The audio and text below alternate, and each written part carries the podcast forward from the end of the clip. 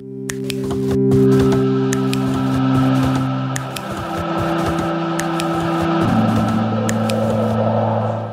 Dobrý večer. Vítejte u druhého vydání Trendů z dopravy CZ, tentokrát o budoucnosti dálkové železnice a železniční dopravy tady v České republice. Jak bude ministerstvo dopravy otevírat trh? Jak to ustojí české dráhy? Jak se na to těší soukromí dopravci? A stane se někdy Vantiket víc než jenom železniční jízdenkou, ale skutečně jízdenkou pro celou Českou republiku i mimo dráhu? Tak právě o tom dnes budeme diskutovat. Pozvání do Trendů z dopravy CZ přijal minister dopravy Martin Kupka. Vítejte, pane ministře, dobrý večer. Generální ředitel Českých drah Michal Krapinec, je vám dobrý večer, pane řediteli. Dobrý večer. Zakladatel a majitel RegioJetu Radim Jančura. Dobrý večer. A také Jan Paroubek, ředitel státního podniku Cendis a muž, který prošel českými drahami a stál zároveň e, při založení a rozjezdu jak RegioJetu, tak Leo Expressu. I vám dobrý den, pane řediteli. Dobrý večer. E, vysíláme pro vás živě ze salonku Tomáše Gareka Masaryka e, v železniční stanici Praha Dejvice a tak velké poděkování patří i zprávě železnic za to, že můžeme být v těchto těch krásných prostorách. No a jelikož vy, čtenáři Deníku z dopravy CZ, eh, jste nám psali během víkendu celou řadu otázek právě na naše hosty, tak v druhé části pořadu dojde i na ty otázky, které jste posílali právě vy. Pane ministře, začnu rovnou s vámi s dovolením. Jaký je přesně aktuální plán liberalizace české železnice? Protože těch plánů v minulosti a termínu tady ze strany ministerstva bylo už opravdu hodně. Tak eh, pevně doufám, že za čtyři dny se nám podaří vypsat spolu s Bavorskem eh, výběrové řízení na budoucího dopravce pro spojení mezi Mnichovem, Plzní a Prahou. Eh, zároveň bychom chtěli ještě v průběhu letošního léta vypsat výběrové řízení na dopravce, který by zajišťoval zbývající relace přes Plzeň od Prahy. Eh, no a eh, pak, když se podíváme eh, dál z hlediska perspektivy toho letošního roku, tak bychom rádi spustili také výběrové řízení na soubor Jižní Čechy a v příštím roce to bude celá řada soutěží, určitě soubor Mini Deal, který zahrnuje spojení mezi Pardubickým, Královéhradeckým a Libereckým krajem, té takzvané staré jiho-severoněmecké spojovací dráhy eh, a samozřejmě také spojení mezi eh, Prahou a Turnovem a Libercem. Tak to jsou konkrétní plány, kam je možné dohlédnout a eh, tam, kde bychom se mohli v tom příštím roce ještě podívat, tak je rychlíkové spojení Praha, Příbram, Písek, České Budějovice. Ve všech těch případech se bude jednat o otevřená výběrová řízení, kde výsledkem bude smlouva na 15 let. Eh, to nejpodstatnější a soutěž, na kterou se upřímně těším, je právě ta, kterou dohadujeme eh, s Bavorskem, protože na tom současném spojení mezi Mnichovem, Švandorfem, eh, Plzní a Prahou evidujeme celou řadu stížností, zejména na služby a na kvalitu služeb, které poskytuje ten bavorský dopravce, tak pevně doufáme, že tahle ta soutěž významně zkvalitní služby pro cestující. Jaký bude tedy finální termín nebo finální datum, kdy dálkové linky, které objednává ministerstvo dopravy, budou v České republice kompletně vysoutěžené a budou mít dopravce, které vzejdou pouze z veřejných soutěží se díváme až eh, někam k, poloviny, eh, k polovině té další dekády a k jejímu konci. Eh, co je ale podstatné, že tady je výhled reálný, Eh, garantovaný toho, jak se bude eh, na české železnici soutěžit. A tady by mohla zaznít Tesla a ona nepochybně proběhne debata o tom, že pro jedny je ta liberalizace příliš rychlá, pro druhé je pomalá. Eh, zároveň je důležité zachovat takovou liberalizaci, která bude schopná garantovat kvalitnější služby. A tady já chci říct zároveň, že pro ministerstvo dopravy to bude znamenat nový nárok, protože toho času je to bohužel tak, že sledujeme nedostatky jak u soukromých dopravců, tak u národního dopravce. Tak o tom budeme dnes. A je to dokonce v mnoha směrech ve, ve velmi podobné váze, eh, tak eh, na nás bude, abychom v okamžiku, kdy se bude tímto způsobem soutěžit ve větším rozsahu, abychom dokázali taky ve větším rozsahu kontrolovat kvalitu těch služeb, protože na ní záleží a mm, přirozeně každému státu půjde o to, aby se k těm cestujícím dostali opravdu co nejlepší služby. No, České dráhy začínají zažívat to, že začínáte eh, zatím postupně, ale přesto eh, měnit ten jejich trh, ten hájený rybník. Eh, pane řediteli, eh, teď se obracím na České dráhy. Jak se vám tohle poslouchá? A jak se smiřujete s tím, že prostě už neplatí, že české dráhy tady jsou pro státním hlavním partnerem, ale prostě budete jako jedni z mnoha na úplně stejné startovací lence? Tak jsou to vlastně pravidla, kterými jsme se rozhodli jak jinak než respektovat a jsme připraveni Co jiného, tomu, že? se to maximálně přizpůsobit. Je potřeba říct, že Česká republika tady v tom je jedna z prvních v rámci Evropy, kde se liberalizuje i ten rozsah, je svým způsobem unikátní, byť ne napříč celou Evropou ale za české dráhy můžeme jako deklarovat, že budeme připraveni plně v těch nabídkových řízeních obstát a dávat takové konkurenceschopné nabídky, abychom si ten tržní podíl, který hlídově chceme udržet, prostě zachovali. Známe říkáme odpovědně, budeme připraveni a i to, že ten poslední vlastně jako rozhodný den, kdy se dá dělat to přímé zadání, je prosinec 23 a od té doby jsou pouze nabídková řízení, je pro nás v tuto chvíli už vlastně jako velmi vítaný nějaký bod zlomu, kde my víme, že ty pravidla hry budou jasně stanovený, platí pro všechny a jsou prostě transparentní. A vy jste říkal, že jsou různé přístupy. Eh, chápu, to správně mezi řádky, že říkáte, nemusí to, nemuselo by to být přeci tak rychle? No, jasně, tenhle kondicionál platí, ale je to. To znamená, teď asi můžeme jakoby spekulovat, jak by ty české dráhy mohly vypadat, kdyby, ale ta, ta úvaha už dneska jako nedává ani hlavu, ani patu, protože víme, že, ty, že to je rozhodnutý. To znamená, my jsme připravení ty pravidla hry naplňovat bez dalšího. Já tomu rozumím, ale eh, z vnitřku českých drah často zaznívá, že stát by měl přeci víc chránit, stejně jako to dělají ostatní země, nebo řada dalších zemí v Evropě, toho svého dopravce. A není nezbytné eh, rozdat úplně všechno. Pane ministře, jenom vteřinku. Eh, nemyslíte si to? Ano, souhlasím s vámi do té míry, že stát je tady v takovém schizofrenním postavení. Uvědomuje si, že ty české dráhy jsou vlastněný státem. To znamená, jakoby 100% akcí českých dráh vlastní Česká republika, ergo každý občan je svým způsobem akcionářem té firmy.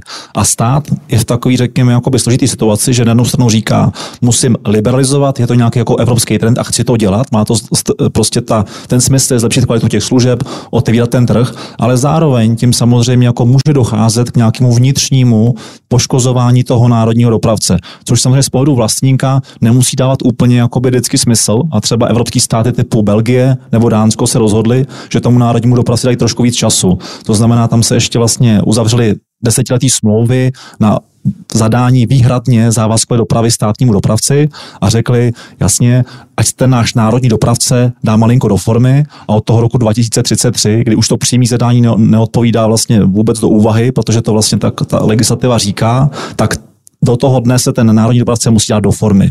To se právě ptám, neměl byste jako manažer, vrcholový manažer národního dopravce bojovat za to, aby těm českým drahám to neotevřeli pod rukama?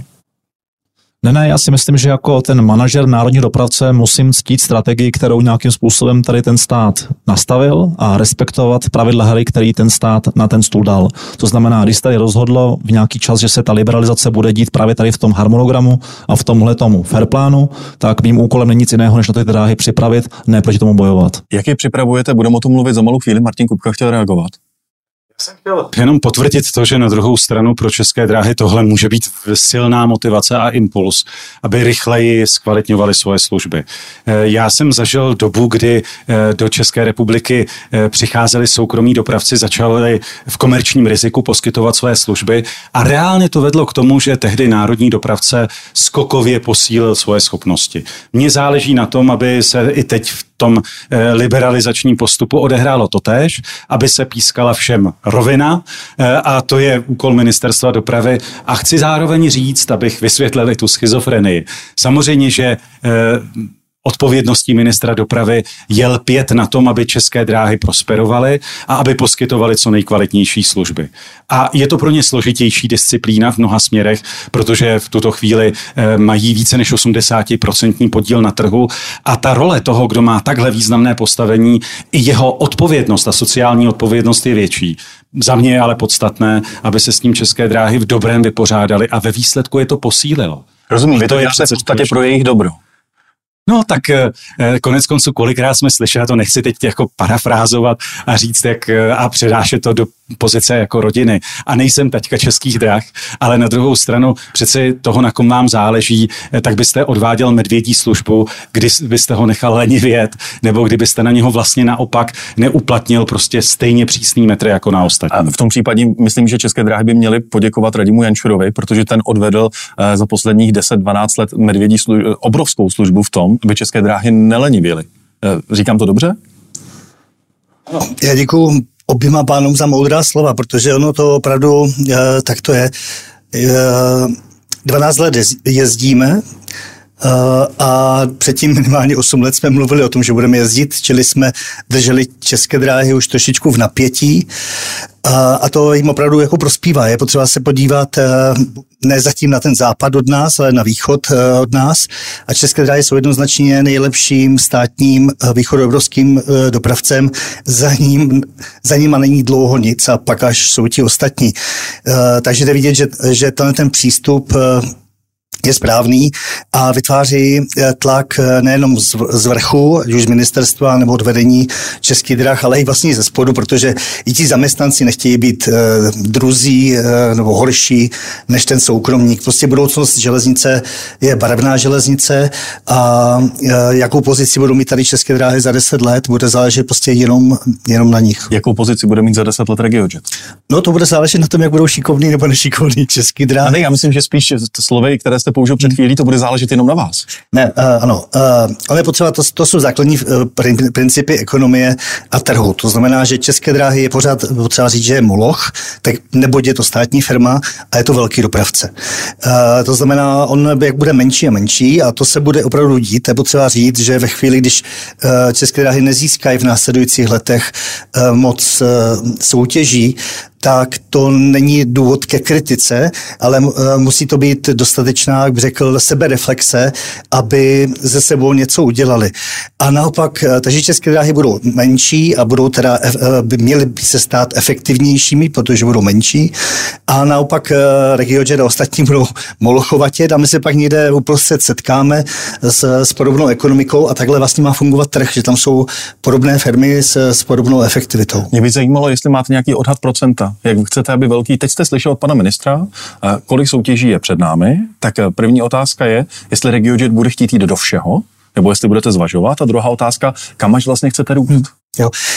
Eh, české dráhy mají jednu obrovskou výhodu a to je přístup k penězům. Banky eh, a finanční instituce, ale vlastně investoři. Že začínáte českými dráhy. Uvědomujete si? Jo, jo, tak to je ta naše nevýhoda, že naše, naš limit je jednak uh, jakýsi přirozený růst, to znamená, aby jsme byli schopni nabírat lidi a uh, dále uh, to, abychom měli finance na nákupy. Uh, finance budeme mít tehdy, když budeme generovat zisk, ten generujeme a my jsme, řekněme, to, co každý rok vygenerujeme, v zisku jsme schopni v šestinásobku převrátit do investic. To znamená, pokud se nám bude dařit, což se eh, děje s výjimkou covidu, tak eh, tím pádem jsme schopni ročně investovat kolem 3 miliard do nových vozidel a to znamená vyhrávat vě, dost velkou část. Jste připraveni vyhrávat. Hmm. Ne, a rozumím tomu, ale že půjdete do všeho? Uh, tak já myslím, že ano. Mělo by se to zkoušet, ne? Pane řediteli Krapinče, jak se vám poslouchá, že české dráhy budou menší a menší?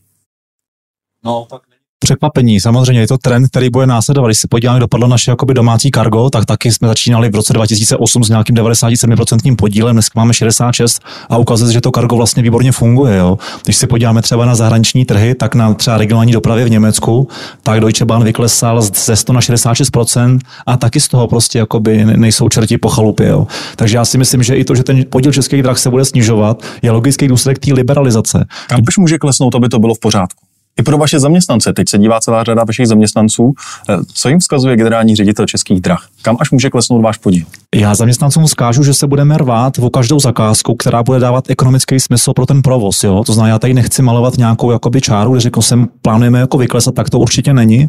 Není tady vlastně ani žádný jako plán exitu z nějakých vlastně jako zakázek. To důležité je říct, že my budeme dávat nabídky do všech relací, kde to bude ekonomicky dávat ten smysl. To znamená, my plánujeme v nějakém střednědobém horizontu, to zná rok 2030, což je ten rok vlastně plus, kdy končí ty desetiletí smlouvy z roku 2019, tak tam bychom rádi drželi tržní podíl mezi 75 a 80 procenty. Jestli se nám to podaří, já věřím, že ano. Pane ministře, jaké je vaše očekávání jako majitele od českých drah? Jak jsem to tady vlastně popsal. Já chci, aby české dráhy byly schopny poskytovat uh, kvalitní služby.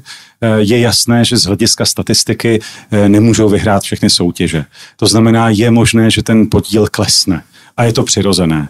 Zároveň je ale důležité, a to je úkol na ministerstvu dopravy, aby opravdu v rámci těch soutěží se podařilo nastavit ty podmínky tak, že se omezí možnost například vítězit prostřednictvím dumpingových cen, aby se tady opravdu české dráhy, které mají přirozeně nůž na krku, nedostaly do nevýhodné pozice. Aby v tomto směru, a my jsme to zažili i v jiných zakázkách, kde prostě některé firmy, a teď nehovořím adresně eh, k RegioJetu, eh, prostě šly do velkého rizika, nabídli dumping nebo nabídli třeba opravdu významně nižší cenu, aby to někde od jinot kompenzovali, získali ten náskok. No, to není žádoucí, protože to potom opravdu takhle uh, dravá soutěž uh, může vést k tomu, že na to doplatí cestující. To si ostatně české dráhy vyzkoušely už před nějakými možná 15 let je to na linkách uh, Liberec, Pardubice nebo Plzeň Most, tuším. To, to byly ceny, o kterých se hodně diskutovalo. A pardon, že jsem vám do toho skočil. Já jsem chtěl zároveň povědět, že samozřejmě mě záleží na tom, aby eh, i z hlediska toho, že spousta lidí, a to je taky výsada eh, českých drah, tu firmu má ráda eh, a aby v ní prostě mohla sloužit, aby prostě pro ní české dráhy dokázaly v té další perspektivě zajistit práci. Tak já mám zájem na tom logicky, aby uspívali v těch soutěžích a uvidíme, jak se, jí, jak se jim to podaří. Každá ta firma, jak tady zaznělo, v něčem mají české dráhy snažší přístup k většímu balíku peněz. Na druhou stranu mají také zásadní nevýhody a to všechno je tak jako v životě. Ty věci prostě mají dvě mince, dvě strany každé mince a e, tohle musíme spravedlivě vnímat. No a to je otázka na Michala Krapince, protože České dráhy a management českých dráh často používá formulaci, že ty podmínky, třeba s RegioJet nebo s ostatními, které vy máte, statovní prostě nejsou srovnatelné. Tak když byste teď měl pojmenovat, v čem jste proti soukromníkům v nevýhodě, co by to bylo? Třeba říct, jak říkal pan Jančura, že my máme jako národní dopravce spoustu výhod, jo, ale kdybychom se měli zaměřit na ty nevýhody, tak celá jedna věc, která je, bych řekl, velmi zřejmá, je, že to české dráhy jsou svázané s zákonem o zadávání veřejných zakázek, což jako v pořádku, protože ten zákon hlídá nakladání s nějakým veřejným rozpočtem. To znamená, já neříkám, že české dráhy by neměly být vlastně podkuratelou toho zákona, ale když si vezmete, že i ty ostatní dopravci vstupí do té závazkové jakoby smlouvy a mají nějakým způsobem úhradu z rozpočtu, tak já říkám, jestli by i ten soukromý dopravce neměl být náhodou třeba jakoby optikou zákona o zadávání veřejných zakázek kontrolován. No a jestli náhodou by ta povinnost eh, vystupovat podle toho zákona o zadávání veřejných zakázek neměla platit i pro ty menší hráče. A to v případě, že z těch veřejných rozpočtů v rámci závazkové služby čerpají ty finance taky, stejně jako české dráhy. A proč vlastně je to komplikace, možná vysvětlím, protože ten zákon dává celou řadu vlastně jako byl lhůt, podmínek a váží na sebe jako velký administrativní aparát, abychom museli jakoby naplnit veškeré ty podmínky toho zákona. Potom samozřejmě, když se nějaká soutěž nelíbí komukoliv z dodavatelů nebo třeba z konkurentů, je docela jako jednoduše ta soutěž zablokovatelná na tom UVOSu a to se nám stávalo, že tam zakázky vysely jako měsíce, potom třeba roky. Na poslední za... rozumím, rozumím, co říkáte, ještě než se dostaneme k Janu Paroubkovi, uh, rychlá reakce Radima Jančory. Uh, jako podepsal byste to a neměl byste být tak trochu víc jako podkoratelou zákona o veřejných zakázkách, když vám jde o státní zakázky? Je to fér? Máte tu pozici stejnou? Ne, já chápu, že Eh, je to uprost pro české dráhy dělat eh, veřejné zakázky, eh, veřejná řízení. Tak tam nejde ale, možná o, o, o no, jako o to, že si přijdou znevýhodněné proti vám. Ne, to není o financích, je to prostě o času, je s tím prostě práce, potřebuje to je speciální odbor, který musí řešit. Může to skončit, kde ten nákup může být zablokovaný například. Ano, tak musí, jo, musí tu zakázku dělat tak, aby se nikdo, nikdo nemohl smést, jo. Ale e, to nedává smysl, abychom, aby soukromník e, šel stejnou cestou. On se předpokládá, že veřejná firma, což je, jsou české dráhy, e, se tam může, e, může vedení dělat věci neefektivně, takzvaně krást tudíž prostě uh, tuto povinnost mají, proč bych já, uh, já nech, uh, kradl ve vlastní firmě, že? takže ve chvíli, když budu neefektivní, tak... A vy říkáte, že v českých drahách se krade? Já říkám, že to je prostě princip, že se musí předpokládat, že ve veřejných firmách včetně českých drah, se, kra, se krade. To neříkám, že se tam krade, ale takhle to předpokládá, předjímá stát, nebo respektive pravidla Evropské unie. Eh, já bych se ptal Jana Paroubka, který prošel jak českými drahami, tak RegioJetem, tak Leo Expressem. Eh, vy můžete srovnávat?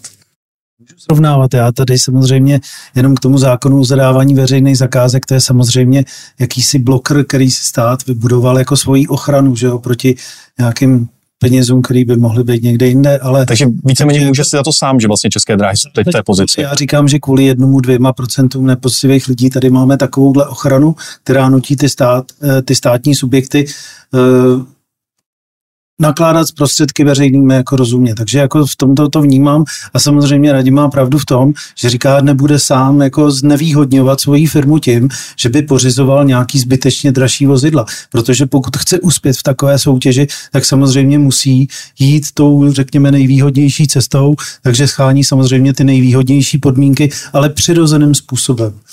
No a jediná výhoda je, že my můžeme hrát jakýsi cenový ping-pong. Ty jsi dal tolik, když dáš ty tolik, uh, tak ti to dám, já ti to nakonec nedám, protože ten by mohl ještě. No ale stejně tak můžete vyloučit, promiňte, ale stejně tak můžete vyloučit dodavatele, se kterým prostě, který se vám neosvědčil, tak mu řeknete tak, stopka, o tebe už nenakupuju. No, no, no, Pokud ale, soutěžíte podle zákona veřejných zakázkách, tak se může stát, že vy soutěžíte no, někoho, eh, promiňte jenom, ale tak vy soutěžíte někoho, o kom víte, že třeba není úplně spolehlivý, hmm. což se českým drahám děje třeba z dodavateli opravárenských služeb, a jako není z toho, co stavem, tak je to fér? Jan Paroubek. Dobře, já, já se nadechuju. V tomhle má právě zákon o zadávání veřejných zakázek určité nevýhody. Ten ping-pong, o kterém mluví Radim Jančura, tím se dokážete často dostat k mnohem výhodnějším podmínkám, než když jednou uděláte zadávací dokumentaci, vysoutěžíte dodavatele a dostanete nějakou cenu. Vy jste schopen právě při tom pingpongu jednat o těch podmínkách, dostat se možná i k lepší nabídce, než byste ji dostal, kdyby, kdybyste vypsal to výběrové řízení. Pane ministře, eh, jistým pingpongem byly i rozstřely protože zatím má stát, co se týká dálkové dopravy, za sebou skutečné plnohodnotné výběrové řízení jedno na linku R9 a to vyhrál RegioJet. Možná osobní otázka překvapilo vás to, že to nebyly české dráhy? To nebyla otázka překvapení v okamžiku, kdy... Mě zajímalo, že to vás to překvapilo. Přece máte situaci, kdy jeden prostě vyhraje. A vždycky, pokud k tomu přistupujete otevřeně, musíte připustit, že vyhraje prostě někdo jiný, než jsou české dráhy, nebo než je třeba ten, eh, jehož eh, ekonomiku do jisté míry ovlivňujete, sledujete a motivujete ho k tomu, aby byl co nejlepší. Eh, já se tady vrátím k několika bodům. Já jednak vůbec nechci připustit, že by se mělo v českých drahách krást. Z principu to, že to zazní, mě vlastně nepřekvapuje, vadí mě to, protože já bych se třeba nikdy neodvážil ani předjímat, že by se eh, někde u Leo Expressu nebo eh, v RegioChatu mělo krát. Na druhou stranu musíte počítat s tím, že Radim Menčura na lehce agresivním marketingu má postavené úspěšné podnikání. Ať je jakkoliv agresivní a jak, ať jakkoliv získává svoje klienty, ale tady to není pole marketingového boje, to není pole marketingového boje o nové cestující. Tady je to přece debata o tom, jak to nastavit co nejlépe. A platí, jak jsem říkal, že všude jsou mínusy a nějaké plusy. Eh, České dráhy mají relativně naloženo víc hlediska možnosti rychle a pružně reagovat na tom trhu, protože samozřejmě eh, ty veřejné zakázky představují administrativně značnou komplikaci. V okamžiku, kdy vstupují do nových soutěží a podmínkou té soutěže je zajistit eh, nová vozidla, tak to znamená velmi složitě prověřovat v nějakém předtržním prostředí, v předtržním tržních konzultacích, jak eh, by to bylo možné zajistit, jak by to bylo možné sehnat. A vždycky tam budou eh, logicky před rizikem, že se někdo podle zákona 106 zeptá, jaké nabídky jste dostali. A to je obrovská nevýhoda eh, pro české dráhy, se kterou se musí vypořádat, bojují s ní. Na druhé straně, jak zaznělo, mají i své výhody. Já si troufnu tvrdit, že prostě před námi je období, kdy to rozhodně nebudou mít české dráhy snadné, ale musí se s tím vypořádat, protože na konci, a to se vracíme na začátek toho pořadu, je prostě snaha zajistit co nejlepší servis eh, cestující. A o tom už jsme mluvili, Radim Jenčura se jenom nadechoval, že by řekl ještě konkrétní příklady, tak ono, eh, ono samozřejmě, teď to zvědaví. Uh, minulost uh, těch veřejných zakázek vzhledem související s nákupem uh, kolových vozidel nebyla šťastná. Prostě mířilo to všechno do škodovky. Byla to věc politická, z politického zločina, ale to, že myslím, že dávno pryč, jo. Ale relativně nedávno, to, je, to, je, to jsou možná dva kolegové před váma, se soutěžilo operativní leasing na lokomotivy. Je vlastně taková společnost jako vy, vlastně by vůbec neměla neměla nic mít na operák, to nedává smysl, být s právem uh, od, od koupení. A tam jsem měl prostě informace a to bylo opravdu nedávno, to je tak asi dva, tři roky. Tak poprosím teď reakci pana ředitele Krapince. V tom to bylo před ním. To bylo před ním. Teda ani nevím, která zakázka by to měla být. Říkáte operativní leasing na? A o společnosti Škodovka říkáte? Ne, ne, ne, ne, ne tohle ne, tohle... Uh, tak pojďme dál, pánové. Pojďme zakázky, můžete si doříct potom. Já můžu tady říct, co se mi doneslo k uším a můžu tady podobným způsobem osočit kohokoliv. Takovouhle debatu já fakt nechci.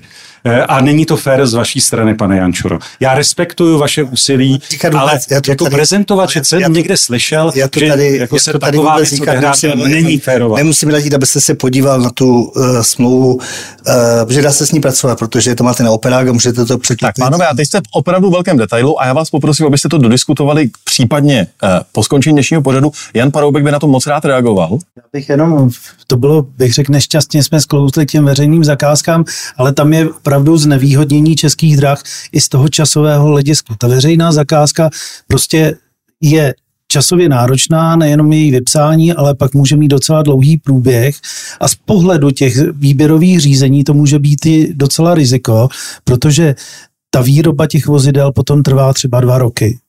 A pokud předtím musíte udělat veřejnou zakázku, která může zabrat i rok, pokud jsou tam odvolací řízení a takhle, tak celý ten proces před tím uvedením do provozu může dostat docela vážné trhy. Tak a já bych pomalu rád uzavřel teď už téma veřejný zakázek, jenom se tam ministra Martina Kupky. Eh, co podle vás přinesly dosavadní rozstřely státu, daňovým poplatníkům a České železnice? Jenom na dovysvětlenou pro ty, kteří třeba nesledují tak bedlivě to, jakým způsobem se liberalizace odehrává. Ty rozstřely jsou taková specifická forma vlastně jakéhosi výběrového řízení, kde v okamžiku, kdy ministerstvo dopravy avizuje eh, uzavření budoucí smlouvy, tak konkurence se může přihlásit, dát nabídku, která se pak posuzuje a je na ministerstvu dopravy, aby si vybralo tu vhodnější. Já jsem přirozeně zastáncem toho, že konkurence je základní motor dalšího rozvíjení služeb a rozvíjení kvality služeb. Můžu vás poprosit o konkrétní odpověď, co tedy ty rozstřely zatím přinesly? Je to úspora, je to zvýšení kvality, co to je? Já si nejsem jistý, jestli je to nutně v tuhle chvíli zvýšení kvality. Jak jsem říkal, dneska všichni dopravci čelí podobným problémům. Nevracejí se jim vozidla z oprav. Eh, čelí opravdu tomu, že nejsou z to dodržet eh, vazbu, vozbu. Eh, a mají tady v tomto směru všichni vlastně velmi podobné problémy. E, tak říct hned, že ty rozstřely znamenaly významné zvýšení kvality, já bych si to moc přál, ale v plném rozsahu se to nenaplnilo. A už... Ale jenom to, že tady míříme e, do konkurenčního prostředí, já vnímám jako pozitivní. A rozhodně je nesporné, že to, že se na trhu objevili soukromí dopravci, znamenalo významné posílení motivace a dalších podmínek i v českých drahách. Tak já obecně Takže dobro říkám, pro české dráhy vlastně pro cestující. To nemyslím já tady říkám i, já tady říkám i lidem, kteří jsou zaměstnaní uh, u českých drah. Eh, před Českou republikou je nepochybně, stejně jako před celou Evropou, významný rozvoj železniční dopravy, osobní železniční dopravy.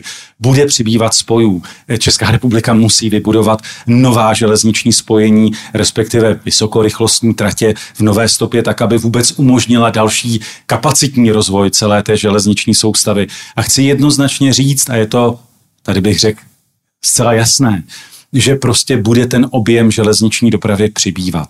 A že daleko větším problémem bude eh, zajistit pro všechny ty vlaky eh, personál, eh, strojvůdce, ale i stevardy nebo průvodčí. A tohle všechno nás čeká v budoucnosti. Myslím, že se nikdo nemusí obávat toho, že pokud se rozhodne pracovat na dráze, že by neměl v budoucnu svého zaměstnavatele. A to je podle mě nejpodstatnější zpráva i pro cestující, i pro ty, kteří jsou na české železnici zaměstnáni. Obracím se teď na české dráhy. Eh, minister Martin Kupka, váš vlastník eh, a váš nadřízený vlastně, pane řediteli, před chvilkou definoval, co si představuje o českých dráh. Co vy byste chtěli v tém, na tom liberalizovaném trhu naopak po svém vlastníkovi? Po státu. A prosím, teď jenom nepoužijte zase tu floskuli, eh, jsem připraven respektovat cokoliv přijde. Jako kdybyste měl říct, já jako manažer českých dráh chci pro české dráhy to nejlepší a po vás státech chci, co by to bylo? Já bych se ještě chtěl jenom vyjádřit k tomu, co říkal pan Paroubek. To je totiž jako hrozně zajímavý jakoby point k, tém, k tomu zákonu. Přesně to není o té administrativě, ale ty lhuty, který ten zákon vlastně jako dává těm výrobcům na sdělení třeba té konečné ceny, jsou velmi dlouhý.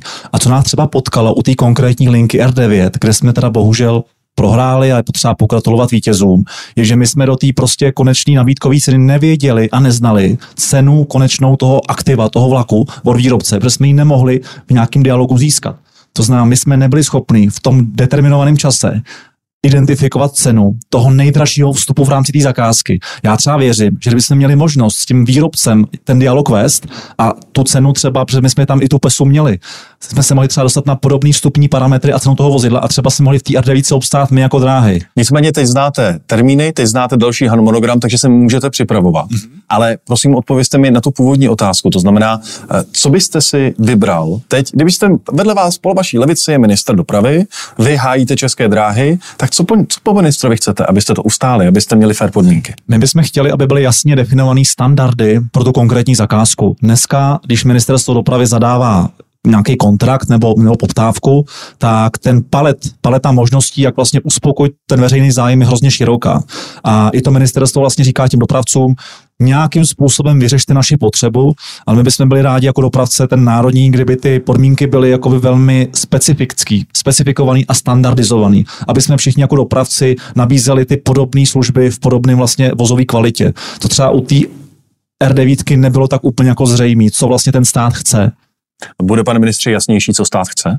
Budeme se o to v maximálním možném rozsahu snažit. Já tohle vnímám trochu i jako kritiku, ale mimochodem to dokresluje, jak otevřená debata je venkoncem i mezi... To byla velmi opatrná kritika. A ministerstvem dopravy. Ale Taky. Ale rozumím. jenom dokumentuju, že tohle prostě je správně nastavená diskuze. Tak, eh, já, mezi já, zřizovatelem nebo mezi vlastní. Takže bude jasně. Českými drahami. Eh, já bych to jenom doplňoval tím, jak to je nastaveno, protože samozřejmě my vždycky musíme hledat kompromisní řešení a nesmíme dopustit, aby v tu chvíli ty podmínky vyhovovaly jenom jednomu dopravci. Takže my vždycky musíme jít do jisté míry obecnosti.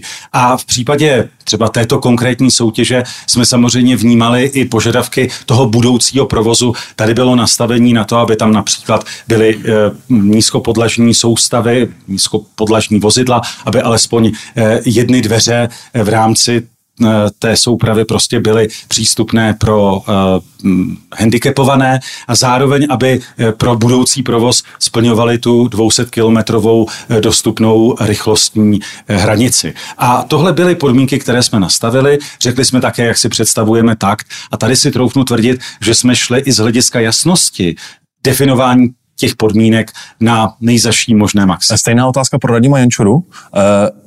Co byste chtěl, sedí tady minister dopravy, jak mají vypadat tendry?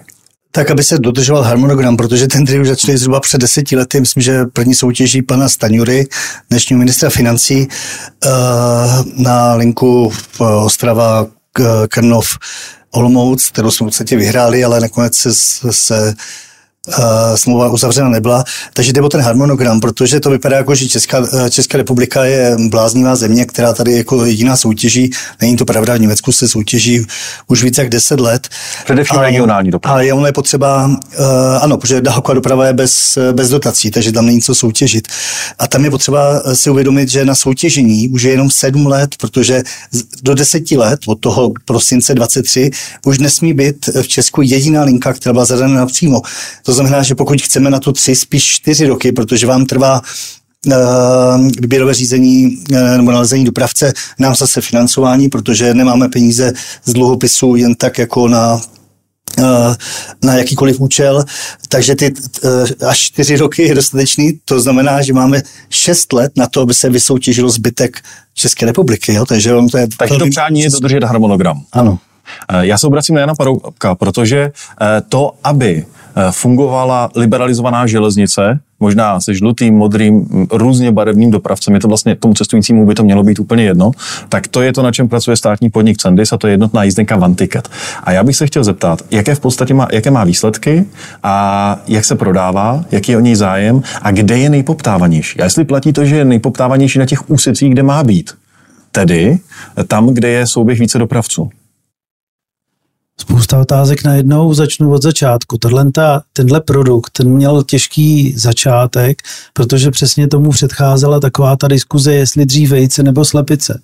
V té době měly české dráhy víc než 95% na trhu a říkalo se, nemá tento produkt význam, protože tady máme jenom české dráhy, ale zároveň se říkalo, bez tohoto produktu nebude liberalizace železnice. To znamená, došlo k rozhodnutí, že abychom tu železnici nebo ten železniční provoz zpřehlednili všem cestujícím a nenutili je právě váhat, jestli jedou s modrým, žlutým, zeleným nebo jakým dopravcem, tak ten produkt se vyrobil a Popravdě řečeno nikdo nevěděl, nikdo neměl žádné očekávání. Jeho význam stále stoupá právě tím, jak stále více dopravců se objevuje na českých tratích a v tuto chvíli, řekněme přesně před eh, koncem května, prošlo přes One Ticket půl miliardy korun.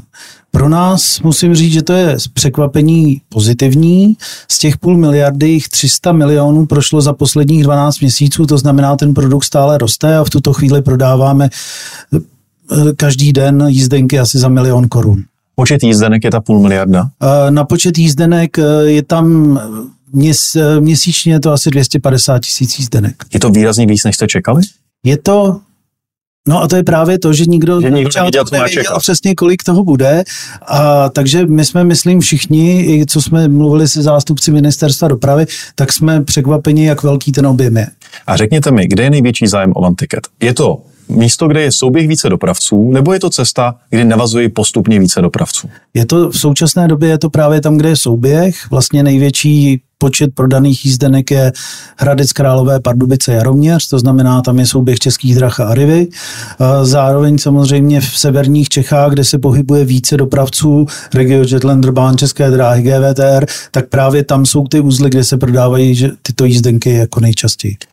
Existuje roční mantiket.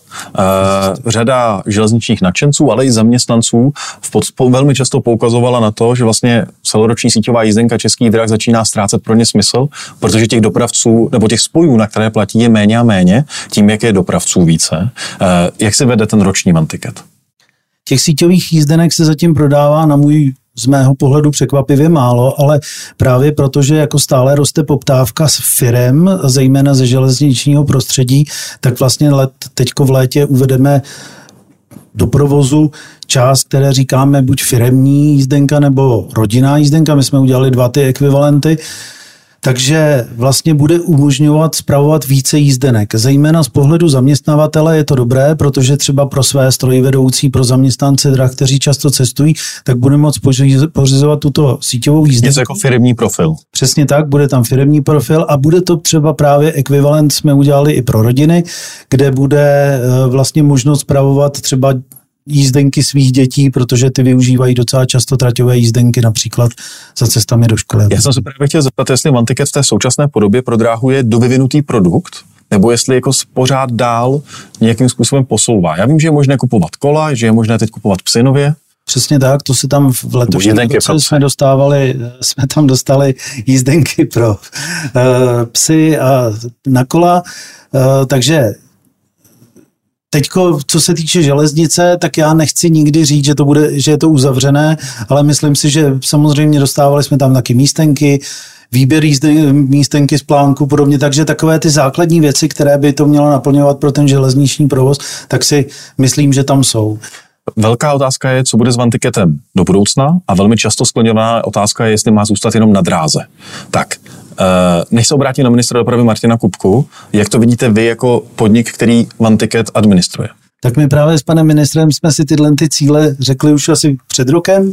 A my samozřejmě v tuto chvíli teda jsme rozjeli další aktivity, které vedou k tomu, že by se měly integrovat další segmenty, zejména ty krajské integrované systémy, které jsou.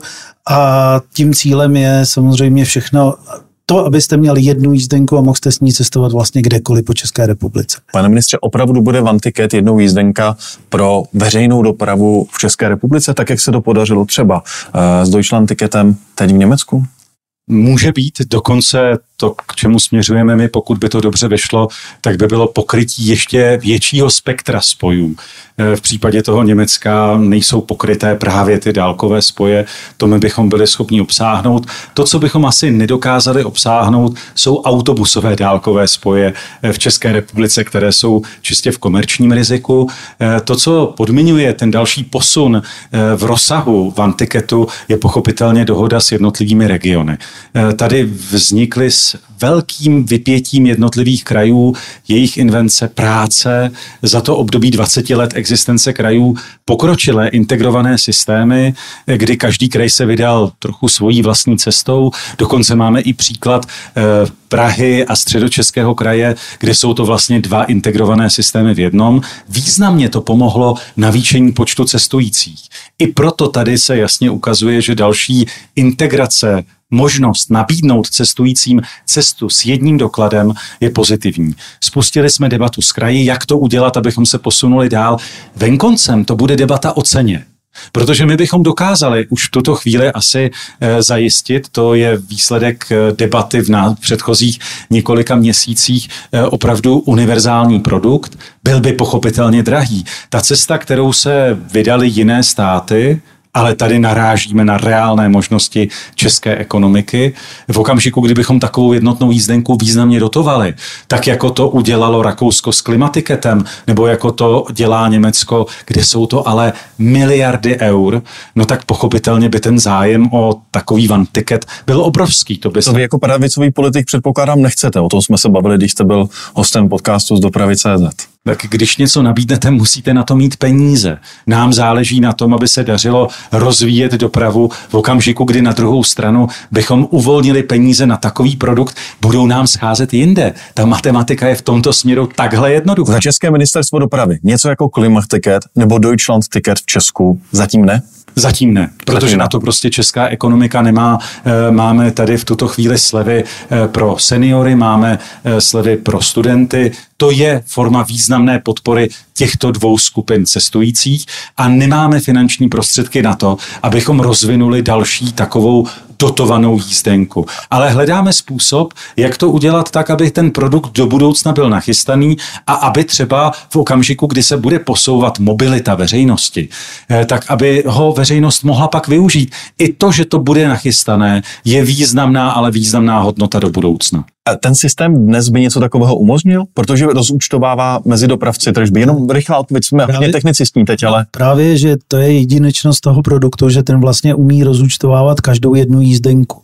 Jo, to znamená, pracuje na tom, že vlastně na základě validací, kde ten vlak, ten průvočí ve vlaku tu jízdenku načte, my tuto informaci získáme a jsme schopni potom rozúčtovat přesně podle podílu toho, kdo jak cestoval těm příslušným dopravcům, kterým ta tržba náleží. A ten produkt je na to právě připraven, jsme schopni do toho vložit jakoukoliv část a rozúčtovat ji, která by třeba ten, tu cestu zlevnila. A mě by možná spíš zajímalo, protože pan ministr mluvil o tom, že se jedná s krajem, že to zní všechno jako, jako vize, jako hodně daleko, jako ten cíl. Jde to, nebo to drhne, když jde jednáte to. s krajem? Eh, tady jde to, ta cesta, ta cesta samozřejmě je trošku trnitá. My jsme právě teďko došli z kraji k jakési schodě, všichni ji chceme. I jsme našli, i jsme našli nějaký způsob, jakým způsobem, řekněme, ty prostředky na ty kraje dostat, protože tam jde přesně o ten balík peněz, který z toho vznikne, tak každý chce ten svůj díl, který má pocit, že mu právem náleží, ale kdybychom se četli všechny ty krajské ceny, tak bychom se dostali k produktu, který není prodejný. Když do toho vložíme určitou vlohu... Jako součet za všechny, součet, nejde ty roční krajské jízdenky v Česku. Přesně, tak takovou jízdenku by si nikdo nekoupil. A samozřejmě my do toho vkládáme trošku tu logiku, že když zrovna jste v Plzni, tak nejste zároveň v Brně, to znamená, že by se tam někde nějaká uh, ta cesta ke snížení té ceny měla objevit. A to je ta věc, kterou teď z kraji řešíme. No a jsou kraje přístupné, slyší na to, že by se zapojili do takového systému? Právě, že jsou přístupné, ale je tam ta diskuze o té ceně. To znamená, že jo, přesně z Kolik z toho kraj, budou mít? Kolik z toho budou mít? Aby z toho a je otázka, jestli tato ta diskuze se nepřuse, nepřesune trošku pak i na politickou úroveň, kde se bude muset nějakým způsobem je to spíš politická otázka než ekonomická, tak pane ministře? Určili jsme směr, ten je jasný. Míříme k tomu, abychom měli pro veřejnost takový produkt. Ta další debata je o tom, eh, jak eh, ho zajistit v podobě, která v ceně, která by byla dostupná a která by byla dostupná z hlediska další perspektivy. A je jasné, že nejde jít tím matematickým součtem eh, všech jednotlivých jízdenek. Pak ale musíte udělat nějaký dopočet, musíte zvolit nějaké řešení, na které kraje přistoupí a ten model bude znamenat, že pro všechny tam bude dost peněz, satisfakce na to, aby to neposlalo ty integrované systémy do kopru a, já bych se... a zároveň, aby to bylo uplatitelné pro toho cestující. No a jak daleko takovému řešení jsme? Tomu pořád nerozumím. Nejsme schopni v tuhle chvíli říct tu cenu, protože když bychom tady zveřejnili house numero, tak tím poškodíme všechny. Poškodíme tím Cendis, který na tom pracuje, poškodíme tím logicky ministra dopravy, protože ta částka by se samozřejmě objevila třeba i jo, ale eh, nebyla by to hlavně důležitá služba, nebyla by to pozitivní eh, zpráva pro další rozvoj eh, veřejné dopravy. A mně záleží na tom, aby veřejná doprava fungovala co nejlépe. Teď nastřelit nějaké číslo, které by víc lidí vyděsilo, než že by jim to skutečně nabídlo realistickou cestu, jak cestovat napříč Českou republikou dostupným způsobem, to není v zájmu. Možná nešlo spíš o to číslo jako o ten termín, jestli je někde na obzoru, ale rozumím tomu, že zatím jste na začátku a není. Já bych se rád zeptal, Raďma relativně daleko bych chtěl říct. Jste vlastně daleko, ale není. Daleko. Eh, my bychom byli schopni, pokud bychom dokázali buď to tady z kosmu vytáhnout dostatek peněz, tak bychom to byli schopni rozpohybovat. Rozumím, Akorát je, je, je potřeba schoda na ekonomice. Já bych se rád zeptal Radima Jenčury, eh, tady zaznělo, že pravděpodobně by nebylo možné dostat do Vantiketu soukromé dálkové autobusy. Dovedete si to představit? Jo, určitě, určitě ano. Uh, ono je potřeba se na to možná opravdu dívat v horizontu klidně 10 let. Je 10 let doteče jako voda. Za 10 let, co tady bude? Určitě železnice, jako infrastruktura bude výrazně výrazně nahoru. Už tady budou možná první vysokorychlostní uh, tratě a bude vlastně vysoutěžená i Česká republika, takže nebude skoro žádná, žádný starý, starý vlak, ta železnice už bude opravdu sexy a uh, takže v, v, připraveno to je. Dovedete si představit, že byste vůbec neměl autobusy, jenom vlaky? To klidně, ale autobusy ve směs jezdí tam, kde ten vlak je dneska, nebo není spíš bych řekl, nebo je, je, eh, je špatný. Já, největším naším konkurentem žlutých autobusů jsou žluté vlaky anebo modré vlaky, takže budoucnost našich dálkových autobusů eh, za deset let bude malinkatá. To se stalo teď na trase Praha-Plzeň, kterou byste vlastně se svými žlutými autobusy opustil. Je to kvůli tomu, že modré vlaky už jsou uh, vlastně tak konkurenceschopné, že zájemu ten no, autobus není? Je to jednoznačně o té infrastruktuře, kdysi jsme byli schopni tam nabídnout zajímavý, zajímavou službu a nemělo smysl být někde, kde už vlastně to nemá, nedává smysl. Raději nasypu cestujícím do vašich vlaků, protože, protože ten, ta služba už je dobrá. Rychlá reakce Martina Kupky, prosím, rychlá. Na téhle vizi se zcela shodujeme. Česká republika do budoucna musí být dobře propojená země eh, se, skvali, se skvalitňující se infrastrukturou a s lepšími službami, ale pochopitelně tady zůstanou vlaky. Ty módy eh, budou se nadále doplňovat. Eh, teď je tady, a to taky vnímám jako správnou poznámku, pro dálkové spoje větší objem těch autobusů, jich může ubývat, ale pořád tu autobusy budou často pro tu poslední míli, kde vlak není schopen zastavit v každé osadě, eh, v každém sídle a tam samozřejmě ten autobus je schopen tu službu zajistit pro cestujícího mnohem lépe a pro objednatele mnohem laciněji. Já bych se, Jan Paroubek, prosím, rychle. Jenom rychle, rychle. Uh, ono, ta služba má význam, když je opravdu plošná a když 100% případů můžete využít. V železniční dopravě máme nyní zákon, který dopravcům, kteří mají smlouvu se státem, ukládá ukládá tuto povinnost. Když máte krajské integrované systémy, tak tam také máte tu povinnost, nebo můžete jí, si ji vynutit smlouvou. Ale u komerční dálkové autobusové dopravy je to složité. A pokud chceme lidem nabídnout opravdu produkt, který má význam, tak by do ní mělo být zapro... měl by tu službu mít možnost využít kdekoliv. A tohle to nejsme schopní garantovat.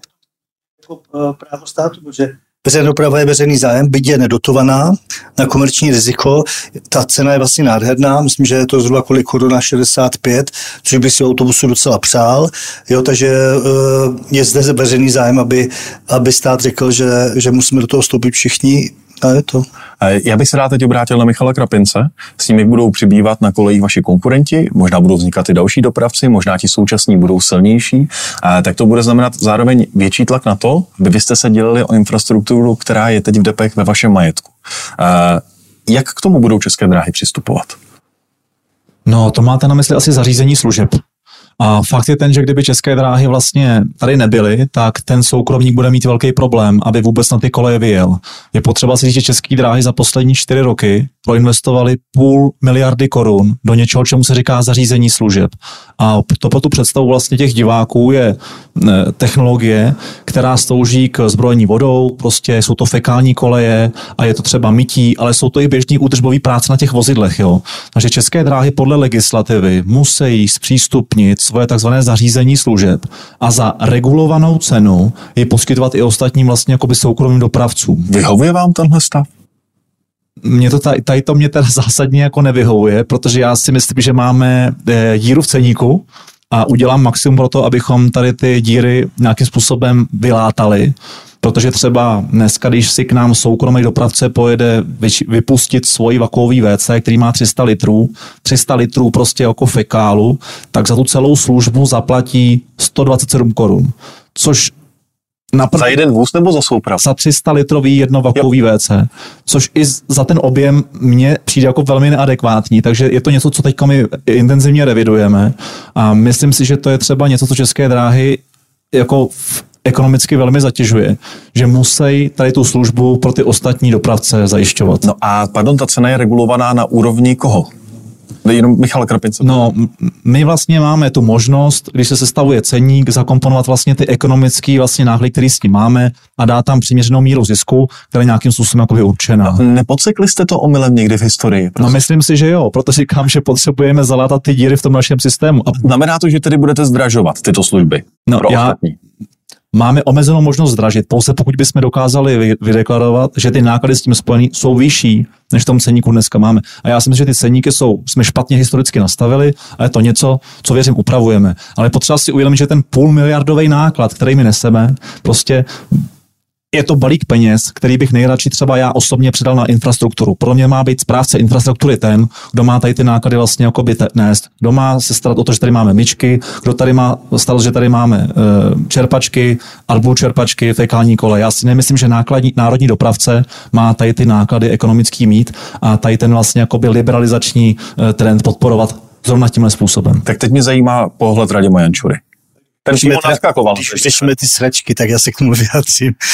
Uh, ono, já chápu, že jste to museli vybudovat, ale ne kvůli nám, to není žádná povinnost uh, to vybudovat kvůli nám, ale kvůli tomu, že máte spoustu svých moderních souprav, takže a ty máte dneska rozseté po celé republice, tudíž tam ty fekály prostě musíte uh, budovat.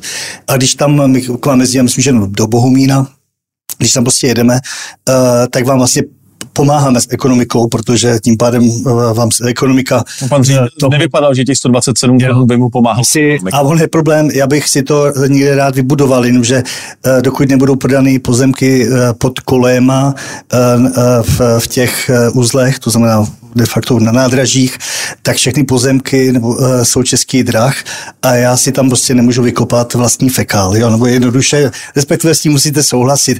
Vy, investice do fekálu není opravdu nic, je to hrozně levný, uh, teďka ji vlastně eh, děl, připravujeme v Malešicích, jo, je to levná věc a ve chvíli, když tam bude volnou kapacitu, tak ať si tam přijde takzvaně vykálet, kdo chce, je to prostě biznis jako, jako každý jiný. A nenará... Já bych chtěl reagovat. Já bych že bychom ty pozemky velmi rádi prodali, ale vy nám to pořád někde napadáte. Takže odpovídající fialové zóně, čili pozemku, kde se nedá nikdy stavět a nikoli za cenu uh, o 100 metrů vedle uh, na Václavské náměstí, kde se stavět může pořádek začala ta debata být zajímavá eh, těmi tématy, ale tohle je téma, které si sebou Česká republika nějaký čas nese. Eh, my teď čekáme opravdu, a to je klíčový bod, na rozhodnutí Evropské komise a věřím, že na základě toho rozhodnutí pak bude možné udělat to finální řešení pro Českou republiku. Dřív to nebude a já pevně doufám, že se k nám dostane to rozhodnutí v dohledné době. A to bude znamenat pro dopravce? Nebo to, to, by znamenalo? znamenat, to by znamenalo, že se podaří dotáhnout do konce to rozdělení unitární železnice, že opravdu dojde k tomu, že veškeré pozemky pod kolejemi připadnou zprávě železnice či české dráhy, budou zpravovat opravdu jen to, co jim náleží. A za to přísluší českým drahám nějaké vypořádání a to vypořádání v tuto chvíli z hlediska vzorce, z hlediska toho modelu rozhoduje eh, Evropská komise, protože jakkoliv by tady udělal kterýkoliv ministr ono rozhodnutí, tak by nepochybně bylo trnem v oku e, soukromým dopravcům, protože by říkali, no to jste ale udělali něco, co vlastně pomáhá tomu národnímu dopravci a kdo ví, jestli to je spravedlivé nebo to není spravedlivé. A já pokládám za důležité, že to rozhodnutí v tuto chvíli přijde z nezávislé instituce, která s ohledem na všechny předchozí kauzy je dostatečně spravena o českém konkurenčním prostředí, je si vědoma toho, že to rozhodnutí se odehrává na české horké české půdě a že v tomto směru my budeme mít možnost ve finále na základě toho rozhodnutí eh, z Bruselu ten příslušný krok podniknout. Já se dívám teď na Radima Jančuru. Eh, ona je to ale není jenom o přístupu k té technické infrastruktuře, ale třeba i prostoru ve stanicích. Eh, jaké s tím máte zkušenosti? No ano, to je, to je dobrá otázka. To souvisí trošičku s, s tím nešťastným zrušením uh, UPDI, čili regulátora. Regal, regulátor, železniční regulátor je velmi důležitá instituce. Uh, vybudoval ho vlastně na Zelené louce pan Pavel Kodym a uh, v Česku je ve spousta úřadů nefunguje a ten úřad fungoval uh, velmi dobře v pár lidech a on bude zrušen tím, že vlastně se sloučí s antimonopolním úřadem, což je zrovna úřad, který dlouhodobě nefungoval, byť má nového předsedu, ale vlastně to osazenstvo tam zůstalo stejný. Já vím, že ti lidé vlastně budou pracovat dál pro ten nový úřad, ale teďka nějakou dobu ten pan Kotera, vlastně místo předseda, který to má za úkol vést, toho regulátora, Což abych vysvětlil, ten regulátor, to je zase vymyslel Ruské unie, je to správná věc, protože zejména ten malý, to jsme my, eh, může mít nějaké těžkosti s přístupem na infrastrukturu, ať už eh, nádraží nebo koleje, ale i vlastně ty zařízení služeb. A my tam teďka budeme dávat dva podněty. Jedné, jeden je eh, snad starý už 10 let a to je vlastně nástěnky na nádražích. Určitě tady v Devickém nádraží jsou nástěnky a s převodem budov, které šly za 3 miliardy z České dráhy na Sežerce, tak, eh, tak České dráhy získali vlastně smlouvu, eh, že tam mají navždy ty nástěnky za nějakou cenu a nepokládají to za zařízení služeb, ale jakousi reklamu, kdo přijde dřív, ten má a mají vlastně navždy. Ale ono to není reklama, protože je to, jsou to informace o eh, provozní informace typu eh, ceníky. A pomíte asi pokladny? Protože já jsem se ptal na pokladny. Ano, ano. A, a, takže to bude velmi zajímavý podnět, který už řešíme dlouho. A pokladny a čekárny. V Brně máme nádhernou čekárnu pro cestující, kde mají zdarma kafe, vodu a podobně. No a dostali jsme výpověď a vlastně brněnské nádraží je vlastně poslední, jediné už nádraží v rukou českých drah, byť provozovaný za takový podivný okolnosti nějakou podezřelou soukromou firmou, tak jsme tam dostali výpověď odpověď, protože chtěli po nás dvakrát větší cenu, aniž nám doložili uh, tu kalkulaci, o které jste mluvil, uh, která má kalkulovat uh, náklady plus přiměřený zisk. Takže to budeme dávat na antimonopol. Já bych, já, já, já před Vánocema se připravuju, že tam budu spát na tom, uh, na tom v té čekárně, protože ji nepustím a budu, eh, protože abych nepustil pozice. Prostě ta nádherná čekárna je plná, je vlastně na celém nádraží není žádná čekárna veřejná, takže České dráhy mají svoji čekárnu, naproti na stejném místě máme čekárnu my a my máme jít prostě někam na první peron na konec nádraží. Jo. Takže proto je důležitý ten, eh, ten regulátor, který prostě má říct, OK, když České dráhy mají čekárnu eh, naproti, tak nech, nech tam zůstaneme taky a platíme čistý náklady. A vzhledem k tomu, že to je vlastně váš barák, byť jako nějakým historickým omylem pana Žaludy, tak, tak bych vás chtěl poprosit, abyste přiměl toho provozovatele, ať nedělá těžkosti. Než dostane slovo Martin Kupka, je to něco, pro co byste se přimluvil, pane ředitele Krapenče? Jako podívat, ten barák je náš, máte pravdu, ale je tam dlouhodobý nájem právě developerské firmy v Brně vystupující. Ještě máme teda jednu nádraží Masaryčku, jste zapomněl ale... Tam RegioJet nejezdí, to je mimo... To znamená, že tu výpověď vám dal ten uh, nájemce objektu. My už tam dneska platíme třikrát víc než eh, v pražském hlavním nádraží, aniž jsme dostali kalkulaci, vlastně jak k tomu přišel, protože čo, tam je potřeba ta kalkulace těch eh, nákladů, nikoli v tržní ceny. A, a bude to tam prostě nemilé, protože máme, to je zároveň místo... Ano, budeme to, budeme to sledovat dál. Já myslím, že kauza je jasná. Mě by zajímala reakce ministra dopravy právě na uh, UPDI. Je to 23 hlavý úřad, jeden z nejmenších úřadů v České republice, kde z 23 lidí 6-7 eh, jsou provozní zaměstnanci. Dovedete si představit, že byste něco takového ve své firmě dopustil, že by na eh, fungování eh, takové agendy jste potřeboval při 23 lidech 6 nebo 7 lidí, kteří budou zajišťovat jenom chod té instituce, když ten stát má zároveň svůj úřad, který tematicky řeší téměř totéž. A dokonce, když vznikal eh, ten původní úřad eh, pro dohled nad eh, přístupem k dopravní infrastruktuře, tak se uvažovalo o tom, že se to stane tak jako v jiných státech součástí úhosu nebo nějaké podobné instituce. Tak myslím, že to rozhodnutí, že ta agenda bude v plném rozsahu vykonávána, protože já s vámi souhlasím, že eh, ta instituce tu má být, zvlášť v souvislosti s liberalizací a že má v tomto směru fungovat dobře a fungovat dobře bude. Akorát bude fungovat s menšími náklady státu, což v době, kdy všichni musíme šetřit a řekl bych, že vám by firmy eh, nefungovaly tak dobře, kdybyste prostě dopustil podobné kroky, kdy 23 hlavý úřad eh, spotřebuje spoustu peněz jenom proto, aby existoval. A poslední poznámka, do jaké míry eh, opravdu čelíme nějaké hrozbě omezování přístupu pro soukromé dopravce. Tak my jsme zemí, která unikátně uvolnila dopravní infrastrukturu jak pro národního dopravce, tak pro velkou škálu těch soukromých dopravců a dokonce narážíme na to, že naše dopravní infrastruktura tím pádem opravdu také praská ve švech. Pokud vím, tak eh, eh, zatím zpráva železnic eh, nikoho neposlala s tím požadavkem domů a snažila se maximálně výjít vstříc, aby všichni dopravci mohli operovat i ve svém hm, soukromém riziku a na druhou stranu dneska čelíme tomu, že na té nejvytíženější části trati máme denně 435 vlaků, zatímco na třech kolejích, zatímco například v Německu mezi Pirnou a Drážďany je na čtyřech kolejích o 200 vlaků méně.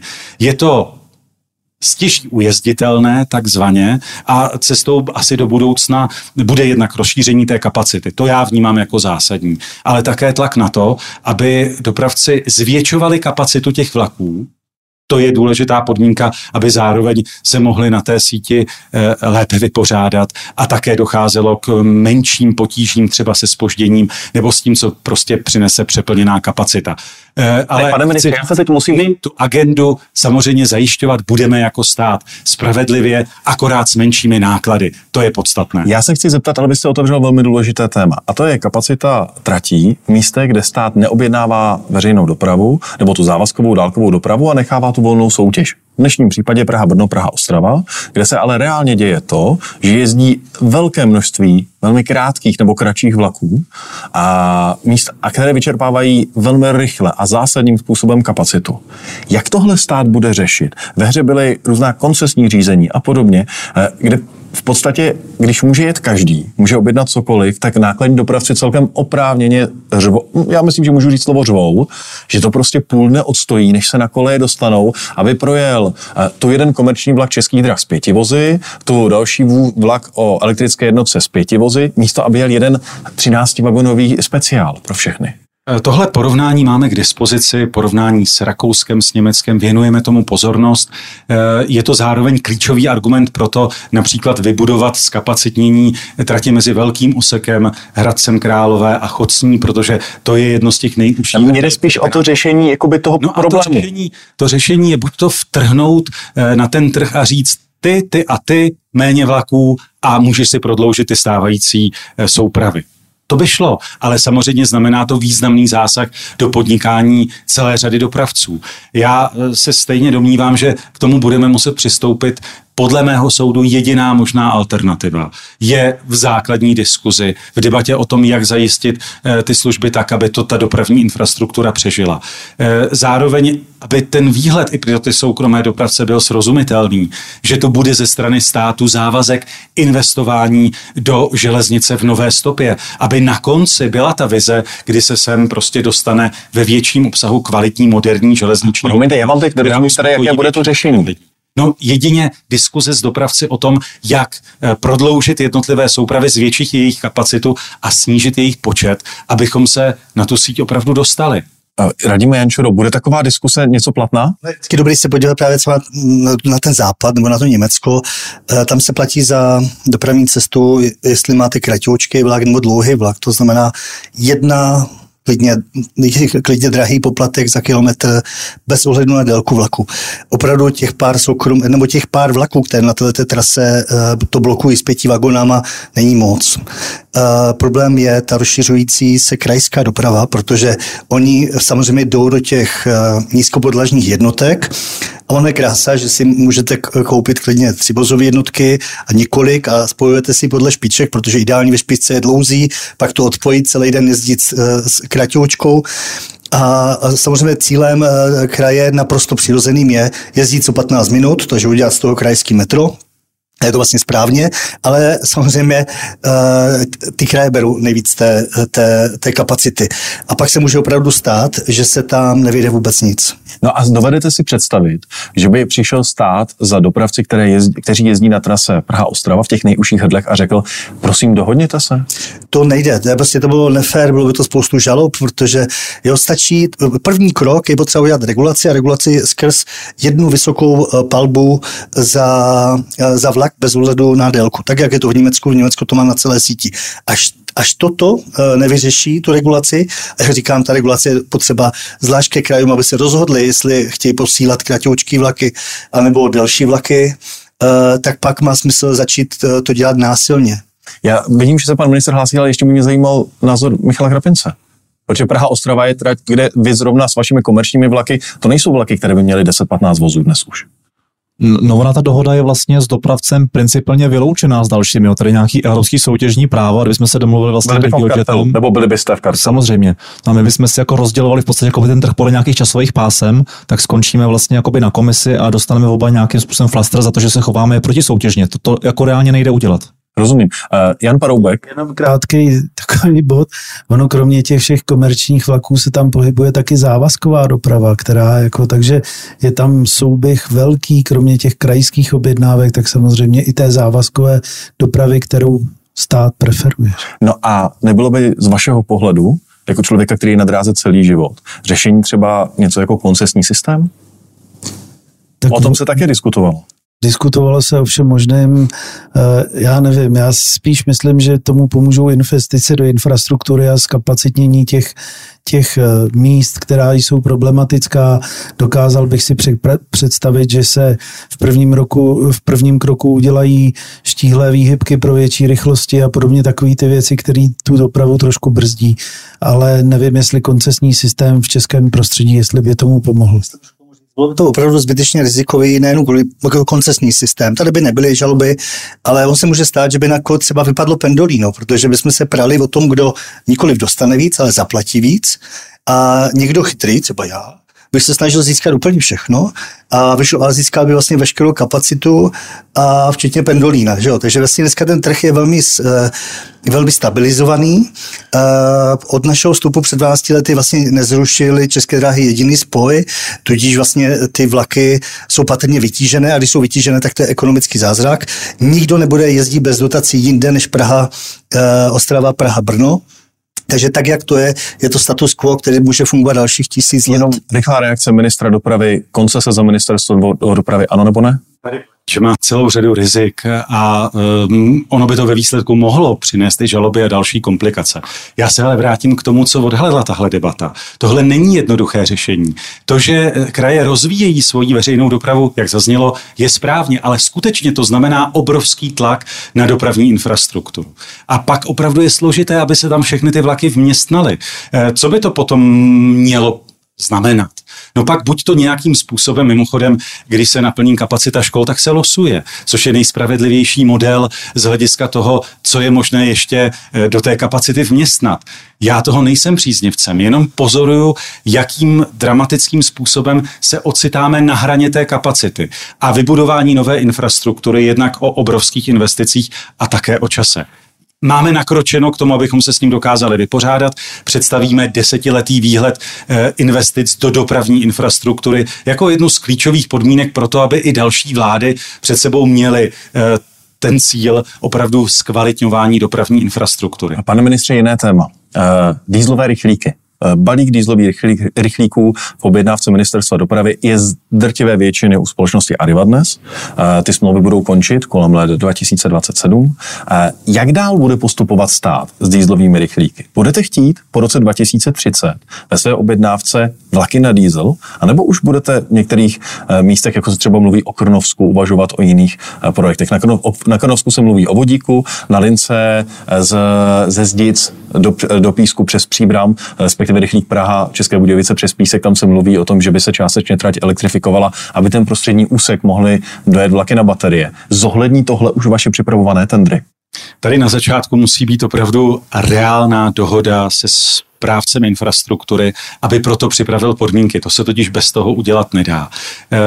Tomu také velíte vy. 12. července, abych vám odpověděl na tu otázku, eh, proběhne třeba jedno z těch klíčových jednání eh, spolu s Moravskosleským krajem o tom, jak to udělat a zároveň vytvořit opravdu závazek na straně zprávy železnic, že pro tu budoucí objednávku vytvoří podmínky, ať už to bude eh, dobíjení, to znamená bateriové vlaky, nebo vodíkové vlaky, nebo dokonce budoucí kombinace, eh, ale podstatná věc je, abychom tam do té doby buď to v nezbytném rozsahu zavedli elektrifikovanou železnici, eh, anebo tam také v tom eh, dostupném čase vybudovali vodíkovou plnící stanici. A to je věc, kterou dotáhneme do konce, aby kraje věděli a aby proto mohli postavit ty soutěže. Už jsme měli možnost v České republice zažít vodíkový vlak, vyzkoušet jeho jízdní vlastnosti. Je to představitelná věc ale samozřejmě v tuhle chvíli to znamená poměrně významnou investici. Za stát připravíme podmínky na to, aby se opravdu budoucí objednatelé, a tady dokonce kooperujeme eh, s Moravskosleským krajem tak, aby eh, on převzal i tu eh, soutěž kterou by jinak vyhlašovalo ministerstvo dopravy a postavil na svoji představu, tak aby tam tu dopravu do budoucna zajistil a my budeme financovat tu soutěž, kterou zorganizuje Moravskosleský kraj, už s těmi infrastrukturními podmínkami. Vodíkové Krnovsko nebo bateriová příbram mohou být ve hře? Jistě, ty budou ve hře a mimochodem ta dohoda bude směřovat k tomu, co právě asi v prvním kole v tom Moravskosleském kraji, který má tu ambici v tomto směru zajistit alternativní pohony v co nejdohlednější době, eh, tak abychom mu v tom poskytli eh, podmínky a opravdu e, zajistili pro e, cestující v Moravskosleském kraji e, alternativu v dopravě. Rád bych se teď obrátil na Jana Paroubka. A, a teď nevím, jestli není zklamaný podle výrazu. Není, není. Chtěl říct něco jiného, než... Já jsem chtěl jenom doplnit všechny tyhle ty věci, které zaznívají, tak mají vliv na to, jakou české dráhy vypíšou soutěž na vozidla. Tohle všechno musí vědět dopředu a tohle to musí dát do zadávací dokumentace a vysoutěžit. A to je téma, které jsme tady probrali dnes. Přesně. A to je ale příklad tohohle toho, že tyhle podmínky musí být známy. Já bych se s vámi rád vrátil naopak teď do historie trochu. Vy jste byl relativně vysoce postavený manažerů českých drah. Byl jste u rozjezdu RegioJetu Radima Jančury, byl jste u rozjezdu Lao Expressu. Tak když se na to podíváte, před těmi deseti lety, tady Radim Jančura mluvil o problémech s pokladnami. Není, není tohle to, co jako Česko si zažívalo před těmi 12 lety, když začínali vstupovat první soukromníci ve velkém? Už je to asi 15-16 let, si myslím, kdy tadyhle jsme si prožívali a samozřejmě uh, je to ono. A v tehdy to bylo mnohem výraznější, protože tehdy jste prokopávali tu cestu a ta už je teďko známá, ty postupy už jsou vybudované, ale v té době jsme je právě budovali. Ona většina lidí si přesně představuje vlak z Prahy do Ostravy a jede, ale to je ta jediná chvíle, kdy od toho vlaku vlastně máte pokoj, kdy je klid, ale všechny ty ostatní věci se dějou, když ten vlak buď stojí v těch koncových stanicích, anebo proto, abyste zajistili ty služby, které s tím souvisí. Takže tohle to, eh, tyhle ty začátky byly hodně těžký, bylo to hodně hektický a bylo to ale krásný zároveň. A byly české dráhy velmi ochranářské? Bylo těžké prokopat si tu cestu?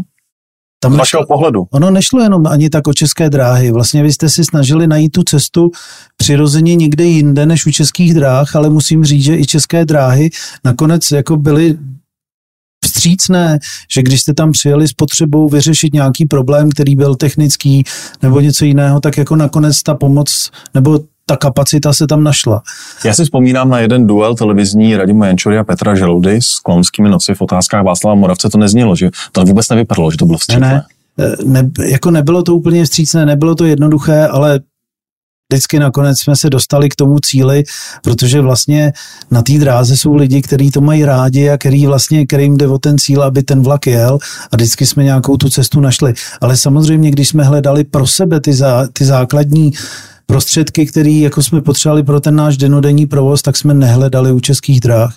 To znamená, v případě RegioJetu jsme našli bývalou továrnu Siemensu na Zličíně, obcházeli jsme vlečky, hledali jsme nějaké způsoby, jakým způsobem to vlastně zajistíme všechno sami. Ale přece jenom narazíte někde na limit a tam už prostě tom počátku tak soběstační nejste.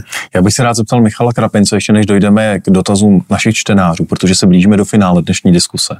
Eh, budete nebo jste přístupní vlastně dnes jako České dráhy tomu nabídnout třeba svá nevyužívaná depa a prostory právě těm dopravcům, kteří budou získávat vaše výkony? Nebo pokud uh, vy přijdete, a nechci spekulovat, nechci malovat čerta na zeď, ale je to racionální otázka. Pokud vy přijdete o výkony v nějaké oblasti, tak uh, budete předávat a jste připraveni předávat třeba to zázemí těm soukromníkům. Pokud vím, tak Arriva je někde uh, na Vsetínsku nebo ve Valašském meziříčí právě ve vašich prostorech.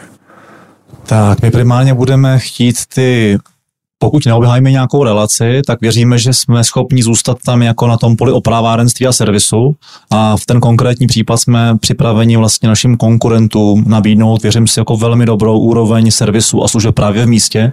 Takže strategií ambicí českých drah není v případě toho, že neobhájíme tu vlastně relaci na kolejích, uh-huh. opustit i tu údržbovou základnu, ale naopak tu údržbovou základnu držet a rozvíjet to jako nějakou další kompetenci českých drah a nabízet právě vlastně své, věřím, velmi kvalitní služby konkurenci a to i u nás, i v zahraničí. Takže depa to znamená, je to business. Dneska je to už pro české dráhy business, pronajmu vám depo, pronajmu vám kanál, pokud odcházím, ale tady jsou mý mechanici, nechte si to udělat od nich. No já nepronajmu ani to depo, já si depo nechám, já vlastně to nabídnu tomu, tomu dopravci jako službu. To znamená, kup si u mě servis svých vozidel.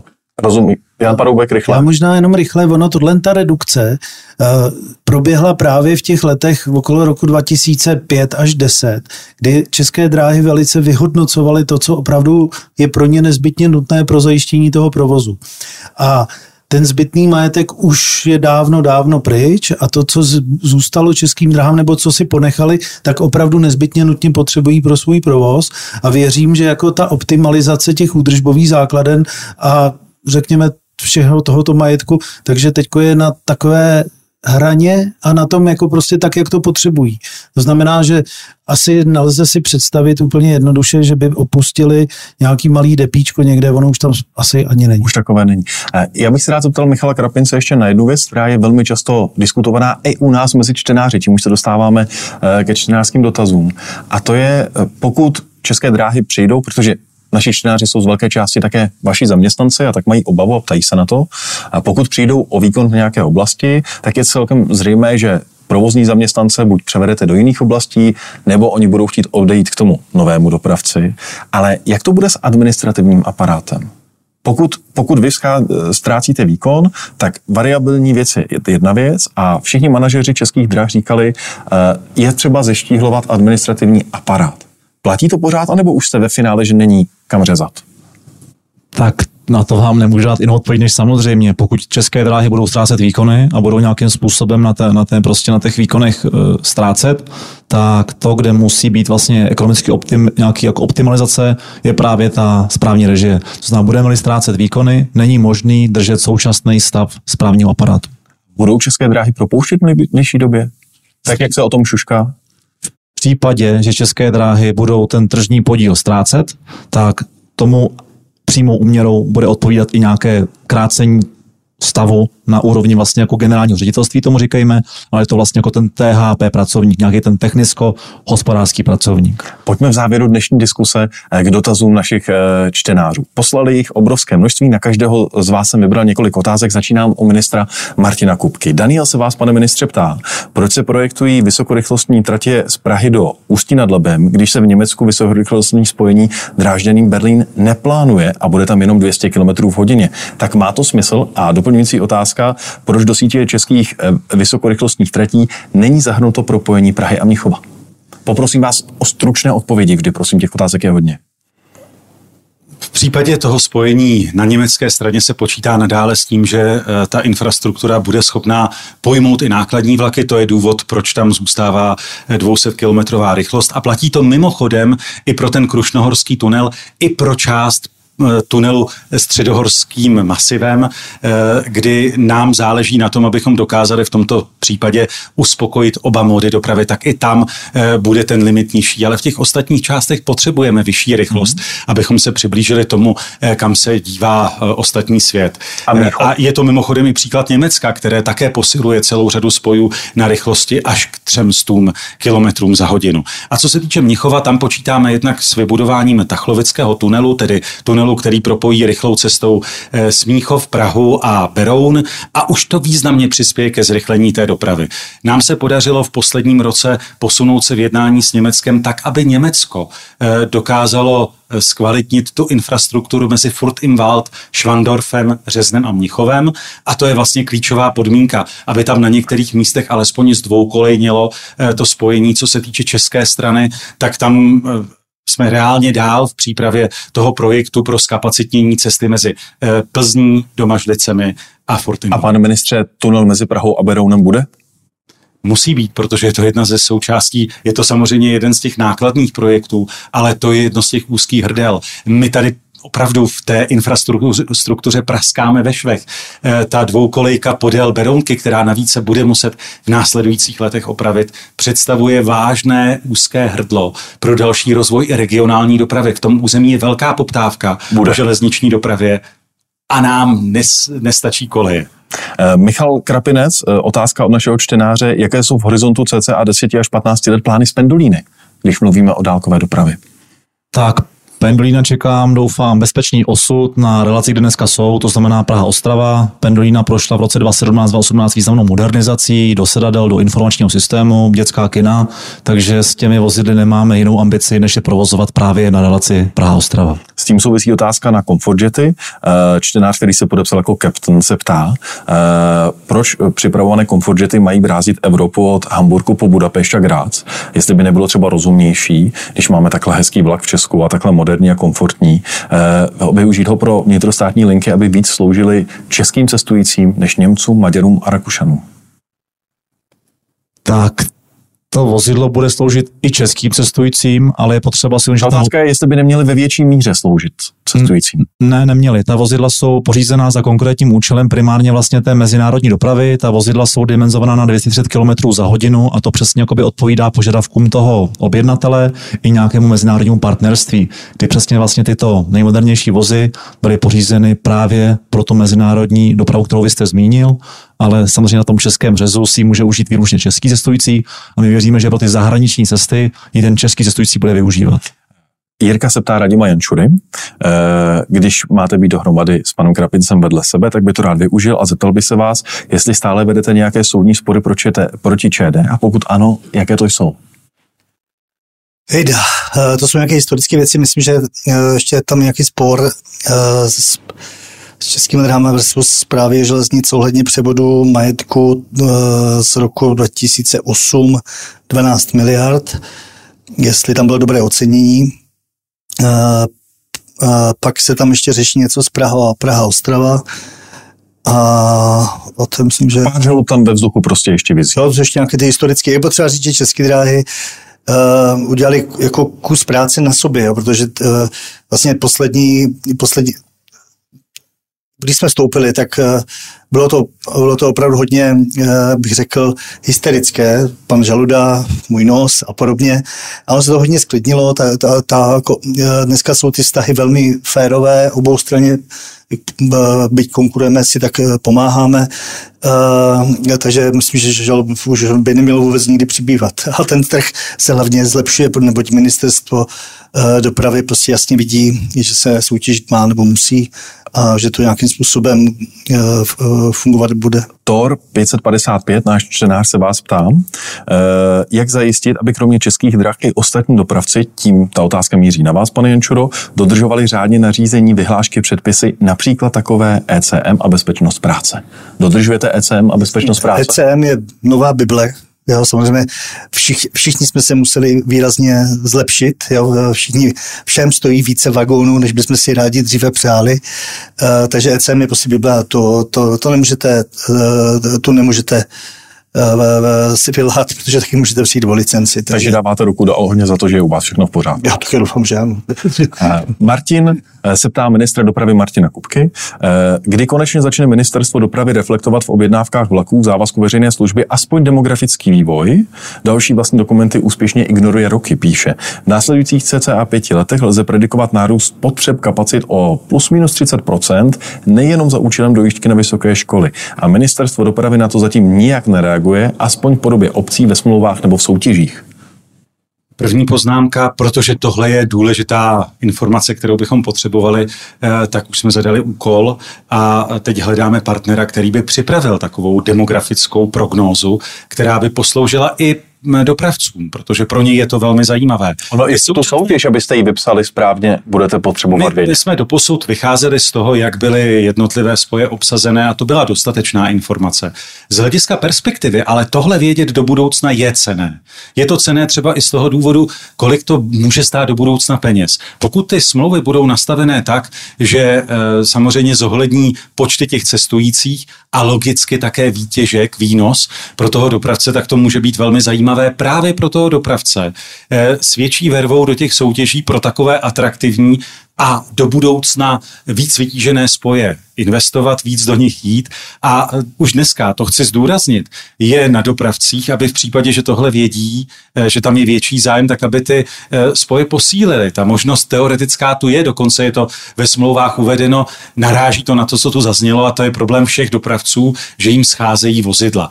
Nepochybuju o tom, že kdyby je měli, takže by je mohli nasadit a potom by ta doprava i pro cestující byla pohodlnější a logicky atraktivnější a posilovalo by to zájem veřejnosti v těch vlacích víc cestovat. Tohle je ale limit, eh, kterému tuhle chvíli čelí všichni. Otázka na Michala Krapince, kterou jsme ale už možná částečně prodiskutovali. Dálkové vlaky českých drah a RegioJetu z Prahy výjíždí v podobné časy a do Ostravy přijíždí v podobné časy, pak je dlouhá doba, kdy nejede vůbec nic, zejména ve večerních hodinách. Po letech máme konečně grafikon, kdy odjezdy jsou aspoň seřazené, takže rychlejší vlak jde jako první a už se nemusí třeba v Třebové nebo v Zábřehu na Moravě předjíždět. Nebylo by lepší se domluvit a vyjednat, aby odjezdy byly rovnoměrně roz, rozstřené, věřte nebo ne, ale cestující, kteří vlakem jezdí z bodu A do bodu B bez ohledu na barvu vlaku by to vlastně uvítali. Lepší asi ano, nezákonné určitě. Rozumím. Otázka na uh, Jana Paroubka uh, od Tomáše. České dráhy mají už spoustu let velmi úspěšný produkt zvaný jízdenka na léto. Ovšem poslední dobou a také s nástupem komerčních dopravců se jejich hodnota a smysl zdá být poněkud diskutabilní.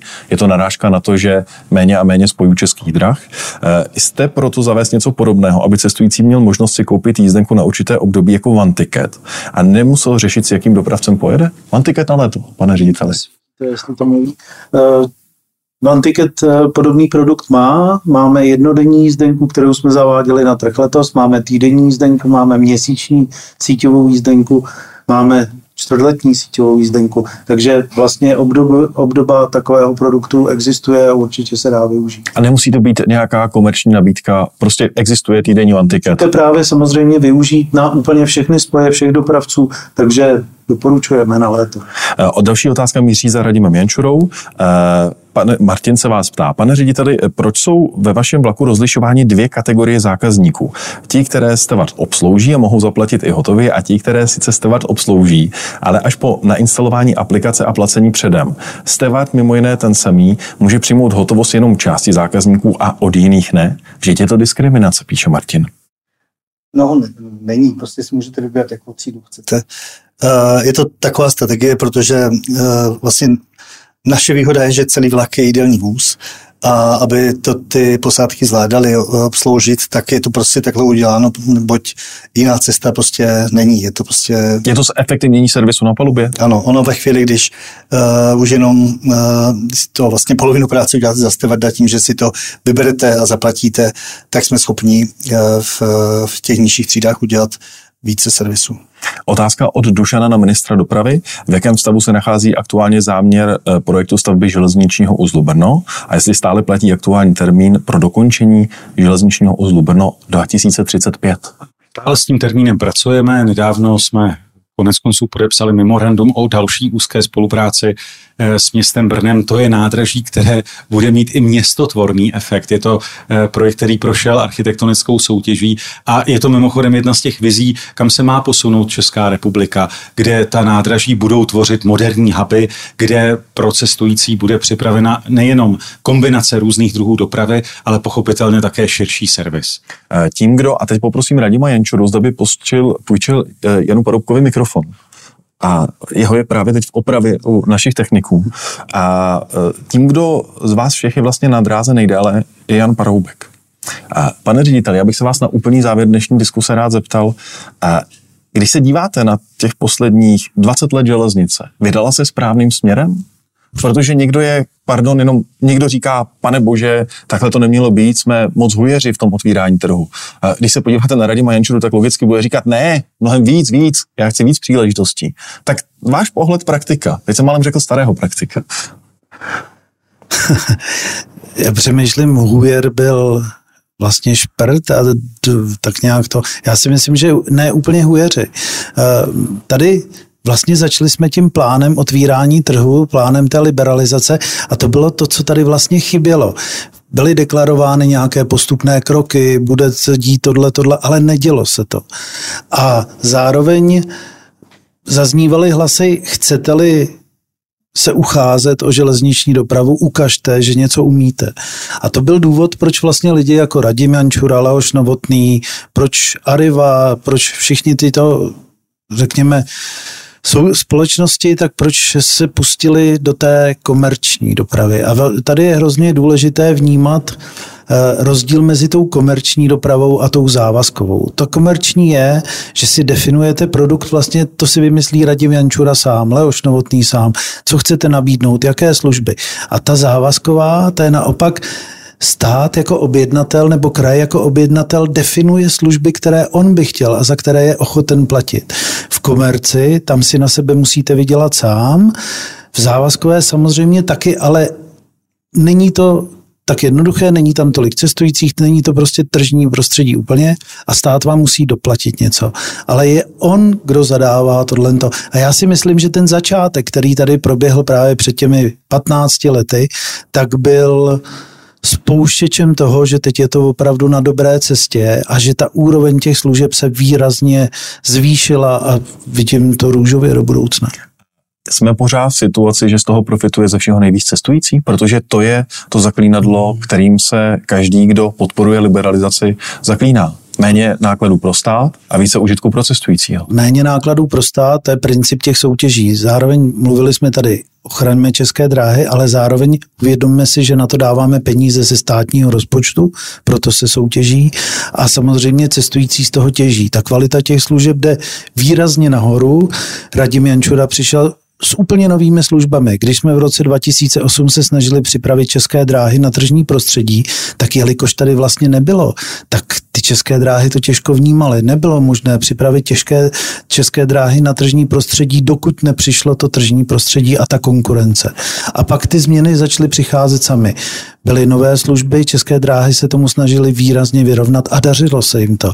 Uhájili, bych řekl velice dobře, svůj prostor a byť samozřejmě to klesá, ale to je přirozené.